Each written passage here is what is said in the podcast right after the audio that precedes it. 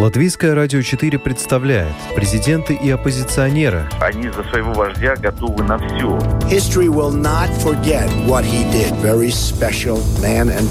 Монархи и поп-звезды. Ну какой его бизнес? Ну, какие-то деньги зарабатывают. Ну это, конечно, не миллиарды долларов. Чушь. Новые герои и знакомые, и незнакомцы. Вообще непонятно, что это за кандидатура.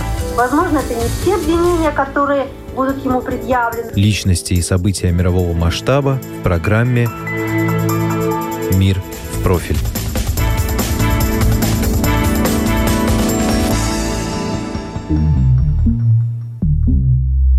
«27 лет брака, 3 детей, общее состояние в $130 миллиардов и крупнейший в США и в мире частный благотворительный фонд. С такими активами Билл и Мелинда Гейтс подошли к своему разводу, о котором пара объявила в начале мая. В мире людей из рейтинга Forbes их союз казался прочным и стабильным.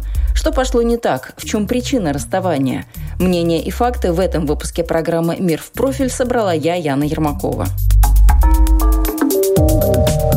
Новость о разводе Гейтсов стала шокирующей, но не скандальной. О своем решении пара объявила в сдержанной манере одним сообщением в Твиттер. «После длительных размышлений и большой работы над нашими отношениями было принято решение расторгнуть брак. За последние 27 лет мы вырастили 3 замечательных детей и создали фонд, который действует по всему миру, чтобы помочь людям жить здоровой и продуктивной жизнью. Мы продолжим совместно работать в фонде, но мы не считаем больше, что мы как пара сможем расти вместе в этой новой фазе нашей жизни». На обсуждение новости набросились все, кому не лень. Психологи, общественные обозреватели, блогеры, финансисты и конспирологи тут же начали гадать, что же это значит и что будет дальше.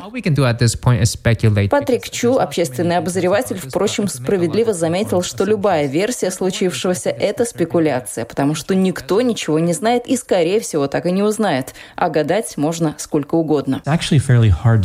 Психолог доктор Тодд Гранде продолжает эту мысль и говорит, что если уж чужая душа потемки, то семья такого ранга и подавно.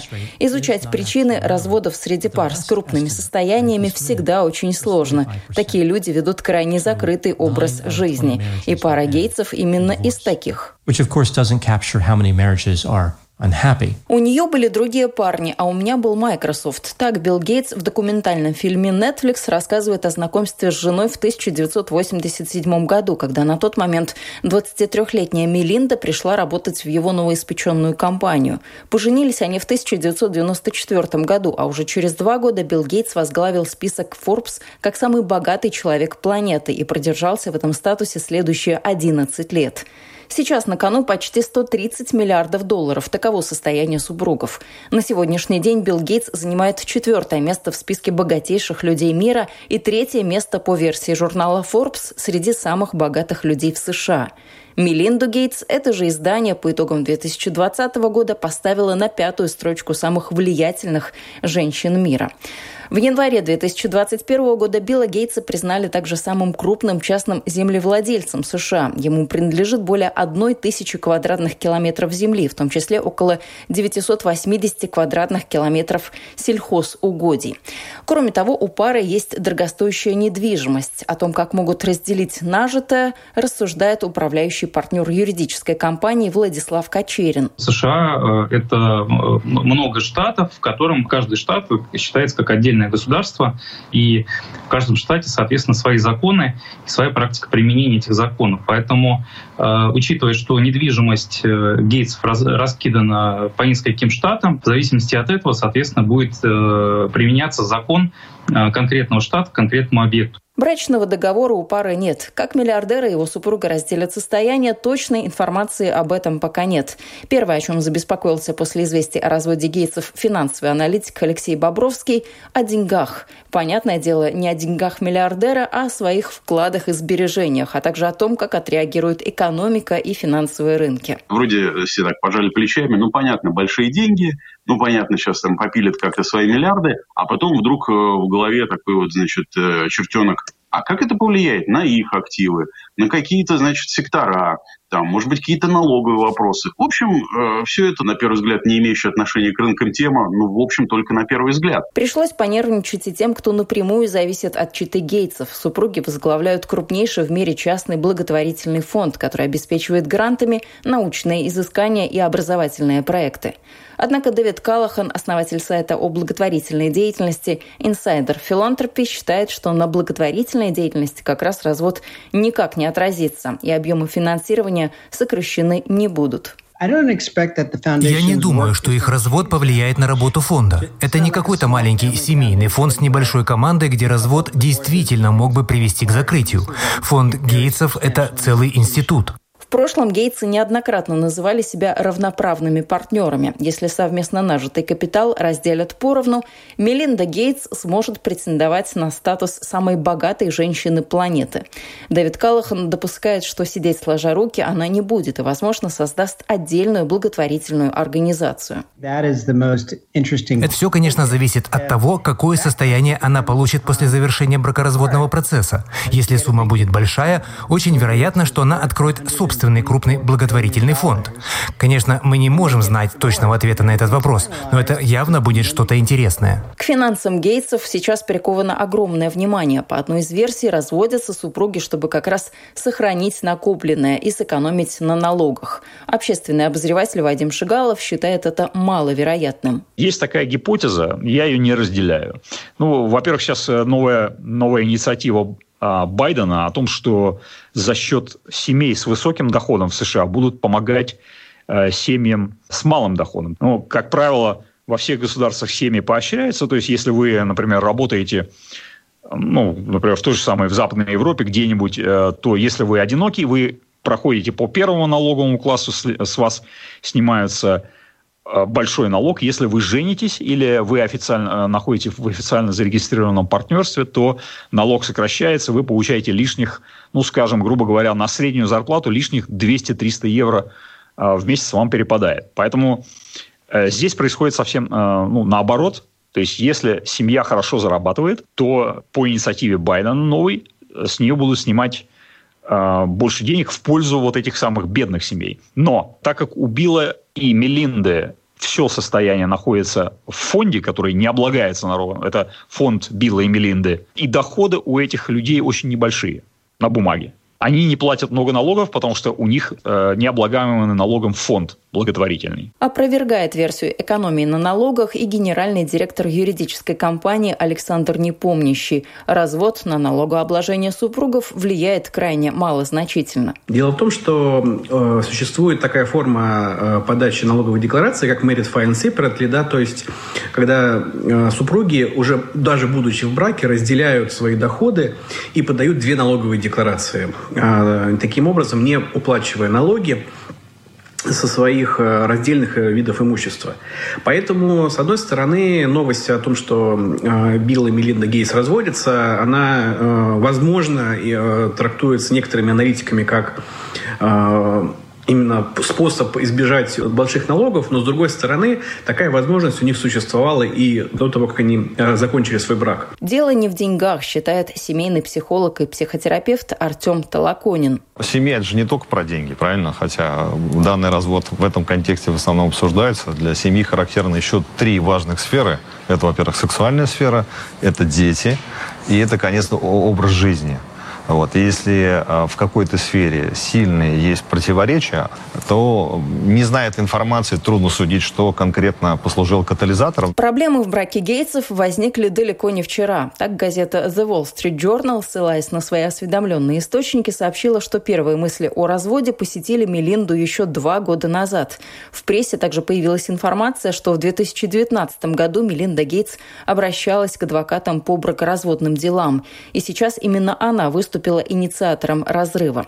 По одной из версий, разлад в семье филантропов связывают с финансистом Джеффри Эпштейном, за которым закрепилась дурная репутация. Его обвиняли в секс-торговле несовершеннолетними девушками. Блогер Виктория Лазар считает, что сомнительное прошлое Эпштейна может иметь негативные последствия, учитывая, что Билл Гейтс знаком с ним еще с 2011 года, и в 2013 году именно Мелинда Гейтс советовала разорвать всякие отношения с Эпштейном. Но тогда Билл Гейтс супругу не послушал. Сейчас Мелинда Гейтс, возможно, поспешила себя обезопасить от возможных негативных последствий. Мелинда Гейтс была очень обеспокоена его взаимоотношениями с Джеффри Эпштейном еще в 2013 году. А в 2019 году, когда она стала обращаться к адвокатам, вышла статья о том, что Билл Гейтс не то что был знаком, он сотрудничал с Джеффри Эпштейном. И сейчас просто Мелинда и Билл Гейтс хотят сохранить свои деньги. Если имя будет опорочено, то этих миллиардов можно лишиться в течение нескольких месяцев. А если эти деньги будут оформлены, допустим, на детей, на жену, там, и вообще они будут в разводе, то, конечно, это будет намного благоразумнее для того, чтобы сохранить свой капитал. Какие-либо дела с Джеффри Эпштейном раскололи союз миллиардера с супругой или нет, но Вадим Шигалов уверен, что причины развода финансовые. Пара спасает капитал, и, в принципе, их брак изначально строился как взаимовыгодное партнерство или даже своеобразный проект.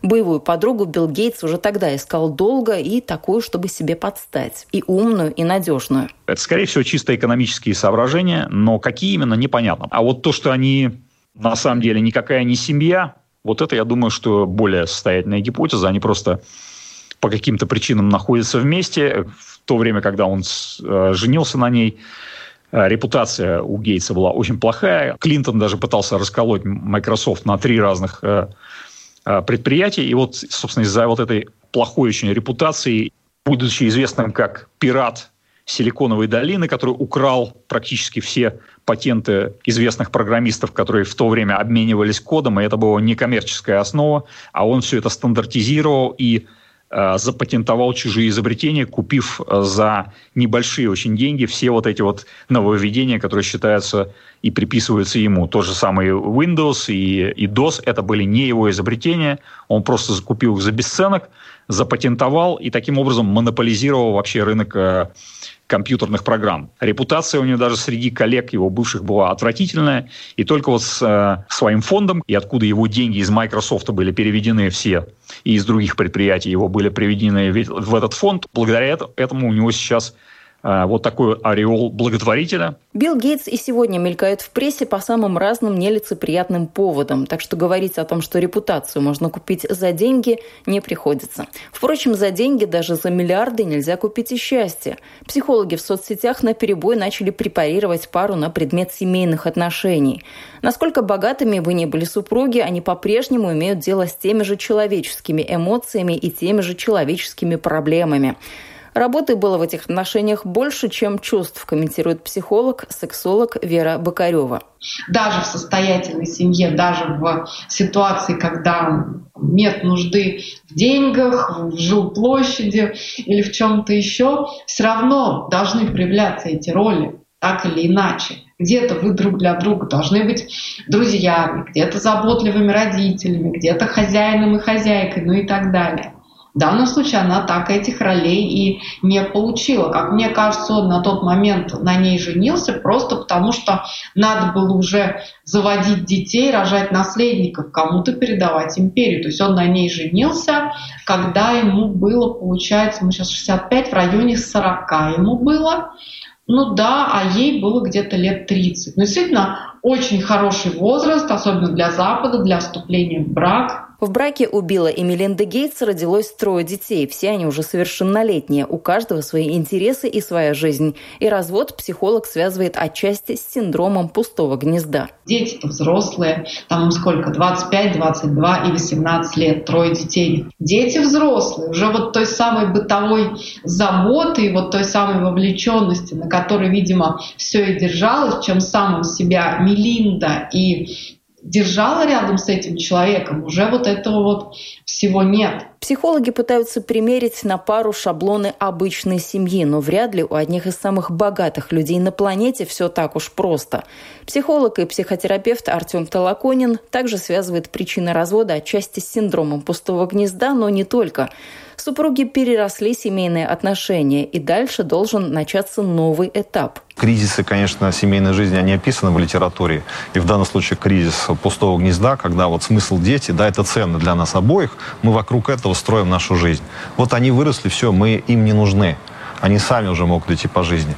А что нас тогда объединяет, непонятно. Пока ничто не предвещает жарких баталий в суде. Похоже, что Гейтсы смогут развестись, не испортив отношения. Они останутся председателями своего крупнейшего в мире благотворительного частного фонда. Суд пары попросила назначить на апрель следующего 2022 года. Вы слушали программу «Мир в профиль». Этот выпуск для вас подготовила я, Яна Ермакова. На этом прощаюсь. До новых встреч.